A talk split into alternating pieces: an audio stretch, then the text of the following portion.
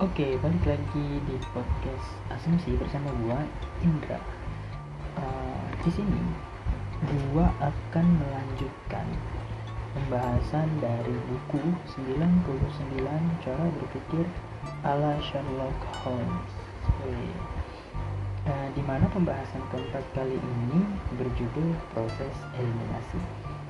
Sebelum kita mulai, gue mau mengingatkan kepada teman-teman yang belum mendengarkan podcast dari pembahasan buku 99 cara berpikir ala Sherlock Holmes dapat mendengarkan podcast-podcast gue yang sebelumnya yang tersedia di Anchor ini dan Spotify. Oke, pada pembahasan keempat kali ini judulnya adalah proses eliminasi. Judulnya adalah proses eliminasi. Seperti biasa, eh, dalam buku ini setiap pembahasan diletakkan sebuah eh, kutipan. Ini ada kutipan dari kisah empat pemburu harta. Intinya ya kisah Sherlock Holmes gitu. Kutipannya begini. Kalau kamu menyingkirkan yang mustahil,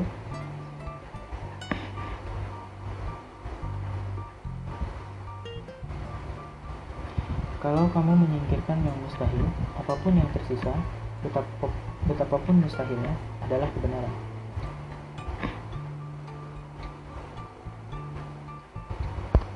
Kalau kamu menyingkirkan yang mustahil, apa pun yang tersisa, betapapun mustahil, adalah kebenaran.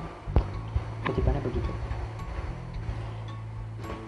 Nah, eh, dijelaskan dalam buku ini kisah yang kemarin sebenarnya. Kisah petualangan tiga pelajar dari empat uh, ada empat orang yang diduga melakukan pencurian soal ujian di Universitas Santa Luke yaitu Bannister si pelayan universitas. Terus ada nama baru di sini Gilchrist mahasiswa dan atlet yang baik. Ada Dowlett Press mahasiswa dari India dan Miles McLaren, mahasiswa paling cerdas di kampus tersebut. Nah, itu beberapa tokoh yang kemarin uh, di podcastan kemarin atau di pembahasan kemarin itu nggak disebutin. Lalu uh, di sini tertulis uh, Sherlock Holmes melakukan proses eliminasi dalam proses penyelidikannya, yaitu menyingkirkan berbagai hal yang mustahil untuk mempersempit dugaan-dugaan yang mungkin timbul. Nah, sebenarnya kita juga bisa menerapkan proses eliminasi ini ketika menghadapi suatu masalah. Ketika kita, misal di sini e, dijelaskan seperti ini.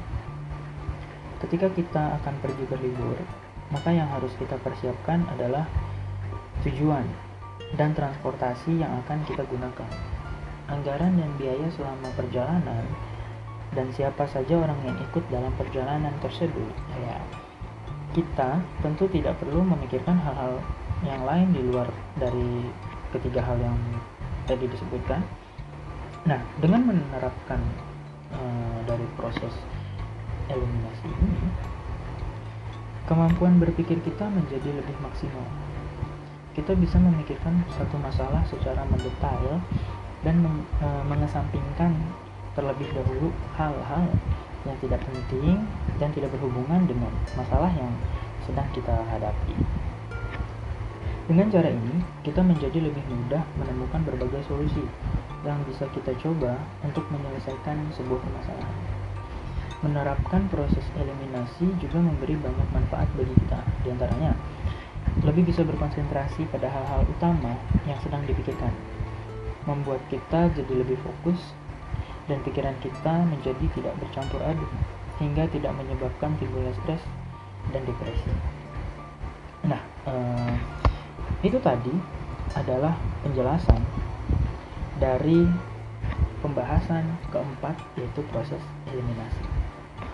Oke, di sini setelah gue baca ya setelah gue baca gue mendapatkan sebuah uh, asumsi dari pembahasan ini pembahasan di buku ini yaitu uh, asumsi gue adalah proses eliminasi ini sebenarnya dasar dari manajemen pikiran itu yang berat cuman sebelum proses ini uh, dilakukan kita harus uh, membekali diri kita dengan pembahasan yang pertama yaitu cemerlang atau sebut aja cerdas sama cermat. Nah, kita harus memang menjalani proses-proses itu terlebih dahulu untuk uh, untuk membuat diri kita dapat melakukan uh, proses eliminasi. Eliminasi itu apa sih? Mungkin semua orang tahu eliminasi itu apa kalau gua cari di kamus besar bahasa Indonesia online eliminasi adalah penyisihan atau bisa kita bilang menyisihkan ya, babak eliminasi babak penyisihan gitu kan nah eh, asumsi gua dari proses eliminasi yaitu adalah dasar dari eh, manajemen pikiran jadi bagaimana cara kita memanage pilihan-pilihan kita untuk eh, kita jalani untuk kita kita lakukan gitu yang mana pilihan-pilihan kita tersebut adalah menjadi eh, keputusan-keputusan kita nanti. Nah, menurut menurut gua setelah gua membaca buku ini dan menelaah isi dari pembahasan di buku ini seperti itu. Oke, okay. nggak adil rasanya kalau uh, mungkin ada beberapa orang yang memang dari contoh di buku yang telah disediakan dan gue bacain tadi soal kita jalan-jalan uh, mungkin ada yang pernah mengalami itu ya mungkin hampir semua juga tapi uh, tidak ada rasanya kalau kita tidak memberikan contoh lagi di mana yang kemarin-kemarin pembahasan yang sebelum ini gue memberikan contoh uh, yang pernah gue alami. Nah contoh kasus yang pernah gue alami atau mungkin uh, teman-teman gue alami atau kalian pernah alami juga ya. Misalnya begini gue menjadi panitia sebuah seminar ya untuk bulan ini. Jadi uh, kita tahu di di kampus atau di gue nggak tahu ya beberapa SMA atau SMK mungkin pernah ngadain seminar tapi kebanyakan mungkin di kampus gue menjadi sebuah uh, panitia atau menjadi seorang panitia. Manusia itu seorang yang bukan sebuah nah gue menjadi seorang panitia dari acara seminar uh, untuk jurusan gue kan gitu atau untuk kampus gue kan gitu kan. Tapi uh, seminar itu ada bulan ini. Oke okay? seminar itu ada bulan ini. Nah um, satu minggu lagi dari tanggal ini kita ambilnya seperti itu deh. Sekarang misalnya kita taruh tanggal 15 satu minggu lagi uh, ada uas. Gitu ya. Jadi yang pertama tadi gua sudah menjadi panitia seminar untuk bulan ini. Satu minggu lagi gua ada uas. Terus uh, yang ketiga gue punya sebuah kerjaan yaitu gue ngedesain kayak desain vector gitu. Nah deadline gue untuk nyelesain desain vector itu ada sisa waktu selama dua minggu untuk ngasih ke klien ya. Yang keempat besoknya tanggal 16 karena sekarang tanggal 15 besoknya itu gue punya acara reuni. Dan yang terakhir hari ini misalnya kita kita asumsikan bahwa hari ini adalah uh, pagi ya jam 8 atau jam 9 sore dari hari ini pukul 15 atau pukul 16.00 gua harus nganterin orang tua gua untuk up ke rumah sakit dari contoh kasus ini dari beberapa pilihan yang memang uh, harus gua pilih karena kan dari beberapa pilihan itu itu banyak dan uh, pengennya gue jalanin semua. Kayak gue harus bisa jadi panitia terus satu minggu lagi ada puas gitu kan. Terus gue harus nyelesain kerjaan gue besoknya ada acara reuni sama sore nanti gue harus nganterin orang tua gue gitu. Tapi apakah kita berpikir bahwa kalau memang kita memikirkan oh ini bisa kok kita handle semua gitu. Setelah satu bulan ini apakah kita akan drop atau tidak gitu kan? Tergantung pada kesehatan kita lagi gitu kan. Nah jadi uh, dari proses eliminasi ini gua harus memilih beberapa atau mengurutkan beberapa uh, pilihan dari ketersedia dari kelima pilihan yang tadi gue sebutin untuk gue lakukan dari mulai yang terpenting sampai yang gak terpenting gitu. Jadi apa apakah di situ ada yang paling penting? Sampai yang nggak paling penting. Nah yang nggak paling penting ini biasanya yang nggak paling penting ini gue buang. Dalam artian gue buang itu gue nggak ngejalanin itu. Oke ambil cerita seperti ini ya. Menjadi panitia seminar untuk bulan ini. Taruhlah tanggalnya akhir bulan. Gue sanggupin nggak kalau misalnya memang tanggalnya akhir bulan gue akan ambil itu. Tapi itu bukan nomor satu. Yang nomor satu adalah gua nganterin orang tua gua ke rumah sakit untuk check up. Itu nomor satu karena itu paling penting. Nah di sisi lain kita juga harus memikirkan uh, jangkau jangkauan dari uh, apa yang kita lakukan. Kalau misalnya kita nggak melakukan uh, pilihan yang terakhir itu misal gua harus nganterin orang tua gua tadi check up sore ini kalau gua nggak ngelakuin ini maka punya efek berkepanjangan. Orang tua gue yang makin sakit nggak dapat obat. Kita nggak tahu mungkin update dari dokter sakitnya apa terus bagaimana sembuhnya jadi uh, sembuhnya di berapa persen gitu kan. Nah kalau gue nggak ngelakuin itu efek yang timbul akan berkepanjangan. Maka dari itu prioritas gue adalah sore ini gue harus ngajarin orang tua gue check up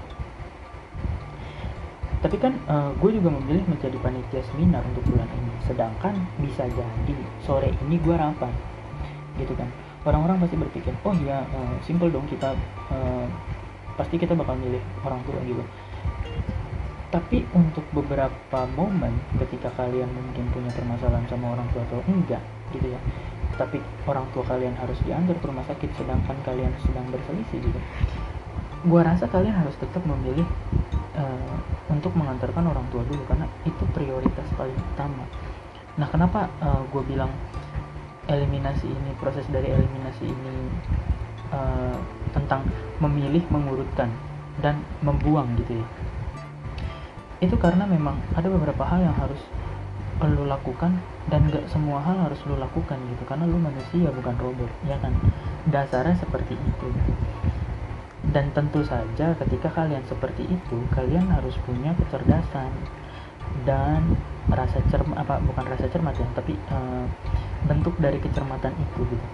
Kalian harus bisa cerdas. Walaupun kalian memang mungkin punya masalah sama orang tua tapi prioritas kalian adalah nganterin orang tua kalian untuk check up ke dokter kalian harus tetap melakukan itu maka dari itu kalian harus punya kecerdasan baik itu kecerdasan uh, agama ataupun saintis ya. Karena kita tahu kita ini negara yang uh, punya agama gitu. Nah uh, sebutlah oke okay, kita uh, gue anterin orang tua gue sore ini. Jadi prioritas pertama. Balik lagi sedangkan sore ini juga harus ada rapat misalnya seperti itu. Ya gue harus ambil sebuah resiko gitu. Apa pun gue uh, posisi uh, apa ya posisi gue di organisasi itu posisi gue jadi panitia itu gue harus tetap mendahulukan orang tua gue misalnya begitu. Tapi gue berpikir gue nggak mungkin jadi ketua. Kalau kalian jadi ketua seperti apa? Kalian kalian bisa serahin ke wakil kalian gitu atau kalian bisa ikut rapat dengan virtual ya kan? Nah itu sebuah pilihan. Nah kalau gue secara pribadi gue akan memilih seperti itu Oke pilihan pertama adalah tadi balik lagi gue nganterin orang tua gue check up terus um, gue punya kerjaan. Ya kan? Desain uh, vektor. Deadline-nya dua minggu sedangkan satu minggu lagi gue ada uas. Pecah pala gue nah gue tahu gue bisa desain. Misalnya begitu ya gue menyadari bahwa gue bisa mendesain sebuah uh, sebuah vektor gitu. Dengan deadline dua minggu. Karena kan si klien ini minta juga nggak hamil dua minggu harus jadi dong gitu kan. Pasti klien ini minta hamil berapa bulan gitu. Untuk menyelesaikan uh, untuk kita punya waktu menyelesaikan si permintaan klien ini. Nah gue akan bisa menyelesaikan uh, tugas gue kerjaan gue gitu ya untuk mendesain vektor selama dua minggu. Karena mungkin sebelumnya gue sudah mengebut uh, beberapa beberapa ini ya beberapa sketsa gitu mungkin Nah, itu kan berarti kita menyadari bahwa kita memiliki skill. Maka dari itu, kecerdasan baik secara religius ataupun secara uh, kita harus punya. Nah, di sini berarti kan yang di digunakan adalah kecerdasan saintis dalam artian ini ilmu eksak melukis hitung-hitungan gitu kan segala macam yang uh, yang berkesinggungan dengan sebuah pekerjaan gitu. Nah gue memiliki itu dan gue percaya diri. Maka dari itu dua minggu yang deadline pekerjaan gue harus gue selesaiin bisa gue barengin dengan satu minggu gue harus bisa siap puas gitu. Nah gue biasanya mengambil sebuah resiko bahwa uh, eh, gue harus mendahulukan belajar baru gue uh, ngerjain kerjaan. Atau mungkin ada orang yang lebih berpengalaman dia mendahulukan pekerjaan gitu. Uas masih bisa ditanganin karena masih bisa nyontek. Gue nggak nyaranin nyontek cuman kita lihat fakta gitu kan ya. Udah gitu mata kuliahnya mata kuliah yang gak, yang apa ya yang kita sendiri tidak bisa menguasai itu walaupun sudah kita usahain. Misalnya seperti itu. Nah itu menjadi sebuah pertimbangan-pertimbangan dalam proses eliminasi. Oke akhirnya kita sebutlah gua bisa belajar dulu lalu gua e, mengerjakan pekerjaan gua dengan deadline dua minggu itu.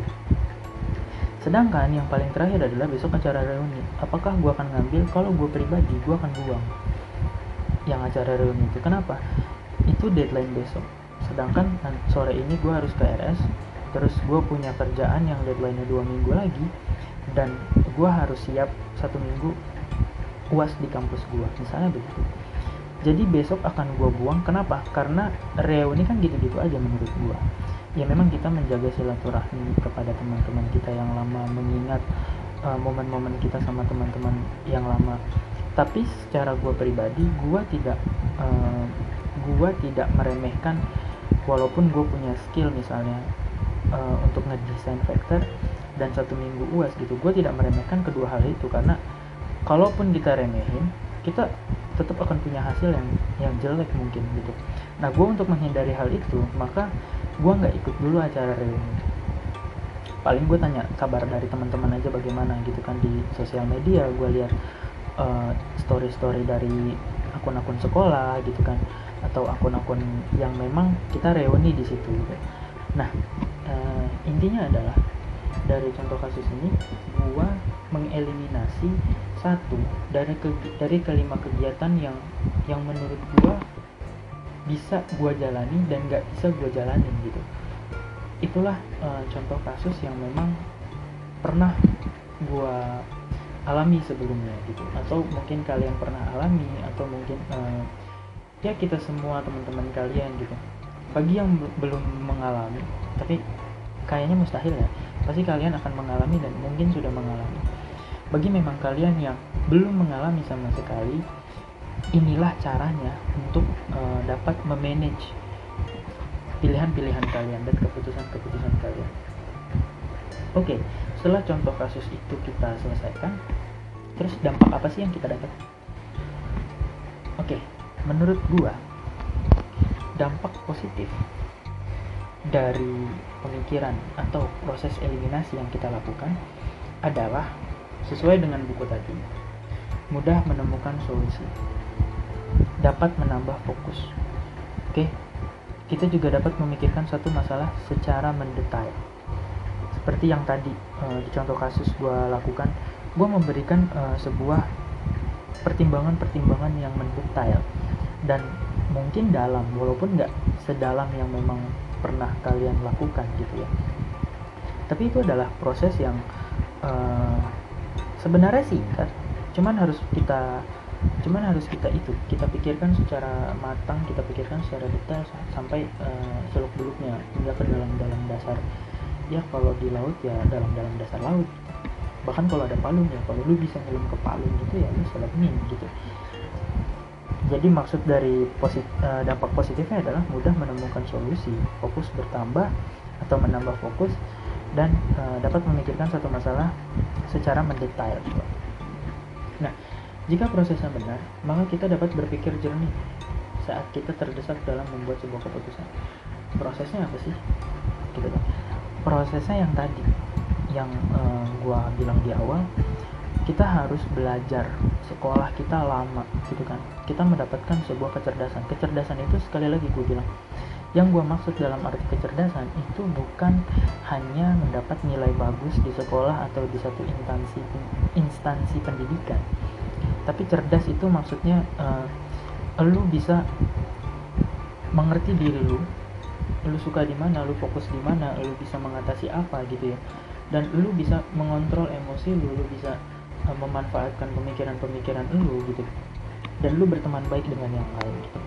Lalu lu harus bisa cermat juga lo belajar uh, di di lingkungan sosial lu bagaimana caranya memiliki sebuah kepekaan menjadi seorang masyarakat menjadi seorang teman menjadi seorang anak gitu ya. Nah proses itu harus ada gitu. Dan uh, proses yang benar juga akan membuat kita menjadi uh, lebih tenang sebenarnya gitu. Tapi apa maksud dari tenang? Itu nanti kita bahas di kesimpulan. Oke. okay lalu efek negatifnya apa sih? Gitu ya. Efek negatifnya apa sih? Nah efek negatifnya ini kalau kita tidak memperhatikan kemampuan dan uh, sesuatu hal yang memenuhi proses dengan benar maka diri kita akan kerepotan. Maksudnya gimana? Maksudnya dari tadi gue bilang di sebuah contoh kasus itu ya di lima pilihan uh, kegiatan gue gue harus menyadari uh, kemampuan gue apakah uh, kemampuan gue ini benar-benar bisa diandalkan atau masih setengah mateng atau memang belum matang gitu. Nah kalau misalnya kemampuan kita sudah matang itu bagus berarti tidak ada dampak negatif untuk itu gitu. Tapi kalau kita tidak memiliki kepercayaan diri dalam menyelesaikan misal di contoh kasus yang tadi punya kerjaan desain vektor deadline dua minggu. Kita masih belajar belajar vektor tapi kita sudah mulai berani untuk uh, ayo siapa yang mau gue gambarin vektor bayar 15.000 misalnya begitu. Kenapa murah? Pertimbangan lagi ya karena misalnya gue ini tahu diri gue juga masih belajar gitu kan. Jadi gue masih ngasih harga murah gitu. Nah misalnya seperti itu. Tapi deadline dua minggu gitu dengan harga 15.000 dan skill gue yang enggak yang enggak sebagus orang lain dalam mendesain vektor gue di situ akan hancur. Atau bahasa sederhananya itu mungkin terlalu kasar ya. Gue di situ akan kalang kabut kerepotan gitu ya keteteran mungkin gitu ya. Ditambah lagi uh, mungkin gue nggak punya skill dalam menempatkan dari menempatkan si proses eliminasi ini gitu. Nah uh, maka dari proses-proses yang benar itu menghindari kita dari hal-hal yang uh, atau dampak-dampak yang negatif gitu ya. Atau terkadang banyak orang yang uh, melakukan proses eliminasi ini tanpa memikirkan tanpa memikirkan hal-hal mendetail gitu ya. Jadi mereka menempatkan uh, proses eliminasi ini karena mereka tergesa-gesa mereka sedang melakukan sesuatu hal yang sangat tergesa-gesa, lalu mereka memiliki tekanan yang berlebih, atau bisa kita bilang dia sedang gegabah ya. Nah, eh, dampak negatif dari proses eliminasi ini jika kita tidak memperhatikan masalah-masalah detail seperti itu, maka sebutan gegabah akan keluar dari orang lain untuk kita gitu. Jadi eh, kalian harus tetap uh, menggunakan kecerdasan kalian dalam proses eliminasi ini. Oke, kesimpulannya adalah tadi ya proses ini harus ditempatkan pada kondisi yang benar. Kesimpulan gua, baik saat terdetak ataupun saat kita butuh solusi untuk uh, menenangkan diri dari banyaknya masalah. Kenapa uh, menenangkan diri? Jadi ketika misalnya begini deh sebelum kita bahas kesimpulan lebih dalam. Kalian pernah nggak sih kalian punya masalah gitu ya?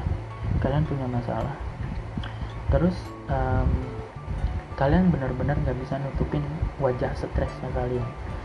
Sampai akhirnya uh, kalian keteteran di satu satu kondisi yang memang uh, teman-teman kalian juga tahu kalau kalian lagi keteteran atau kalian nggak fokus gitu ya.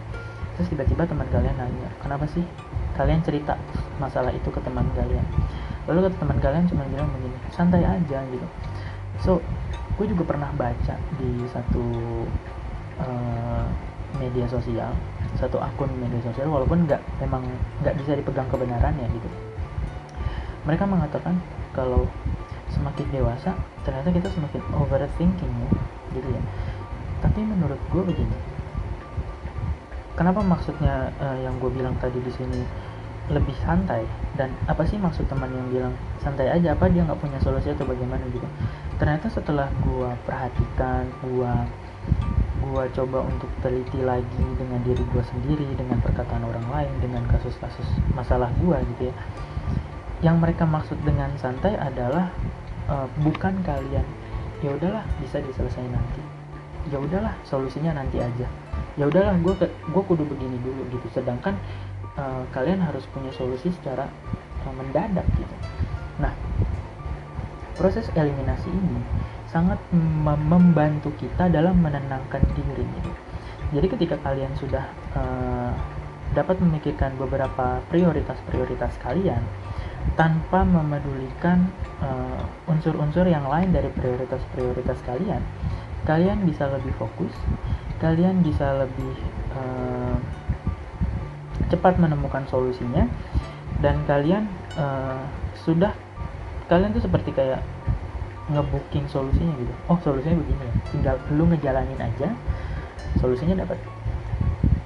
Jadi proses dari eliminasi ini ya kayak lu ngebooking solusi oh kalau mau begini-begini solusinya begini ya. Jadi kalian secara cepat mendapatkan sebuah solusi yang memang dapat menenangkan eh, pikiran-pikiran uh, kalian. Jadi santai yang gue maksud di sini bukan santai lu bisa nanti nanti enggak. Tapi santai yang di sini adalah lu punya banyak banget cara dan uh, prioritas prioritas apa yang harus lo lakuin. Dan dari situ pula kalian menemukan solusi dengan cepat gitu. Nah gue saranin proses ini hmm, harus diletakkan dengan tepat yaitu ketika kalian terdesak ataupun memang kalian harus uh, memutuskan sesuatu hal secara cepat gitu. Banyak mungkin di antara kalian yang memang suka banget sama deadline gitu ya suka banget sama oh ya udah ntar aja ngerjainnya deadline gitu. Oh ya udah ntar aja ngerjainnya deadline gitu. Nah proses eliminasi ini juga dapat menutupi kekurangan kalian yang seperti itu walaupun walaupun seharusnya tidak boleh meremehkan uh, jadwal-jadwal deadline seperti itu gitu Nah, proses eliminasi ini sangat gue sarankan. Jadi kesimpulannya adalah yang paling dalam dari proses eliminasi ini adalah tentang memanajemen bagaimana cara kita mengambil sebuah tindakan keputusan untuk membuat kita lebih santai dalam menjalani hidup. Kalau menurut gue gitu ya, karena uh, yang tadi gue jelaskan lagi proses eliminasi ini benar-benar proses yang sangat uh, cepat gitu ya. Yang sangat membantu dalam keadaan mendesak. Mendesak ya jangan kalian pakai kepada hal-hal atau uh, kepada permasalahan-permasalahan yang bisa kalian selesaikan dalam jangka waktu yang relatif masih lama atau panjang gitu. Nah, proses eliminasi ini dapat kalian gunakan di saat-saat itu. Terdesak, butuh uh, solusi cepat gitu. Butuh solusi cepat Pemi uh, proses eliminasi ini paling tepat gitu ya. Bukan datang ke rentenir datang ke satu lembaga yang dapat menjanjikan sesuatu hal yang uh, cepat uh, cair gitu. Nah segitu aja dari gua untuk menjelaskan uh, proses eliminasi di pembahasan keempat ini. So uh, tetap stay terus di podcast asumsi di di akun gue podcastan Indra uh, podcastan ini akan tayang atau terbit kalau tayang mah TV ya terbit uh, dengan jadwal-jadwal yang nanti akan gue kasih. Karena mungkin gak akan hampir tiap hari. So tetap stay. Tetap stay di podcastan Indra dan tetap tunggu podcastan podcastan gue selanjutnya dan dengan podcastan podcastan gue yang kemarin-kemarin untuk menambah skill dalam berpikir. Oke, okay, see you next podcast and be positive. Bye bye.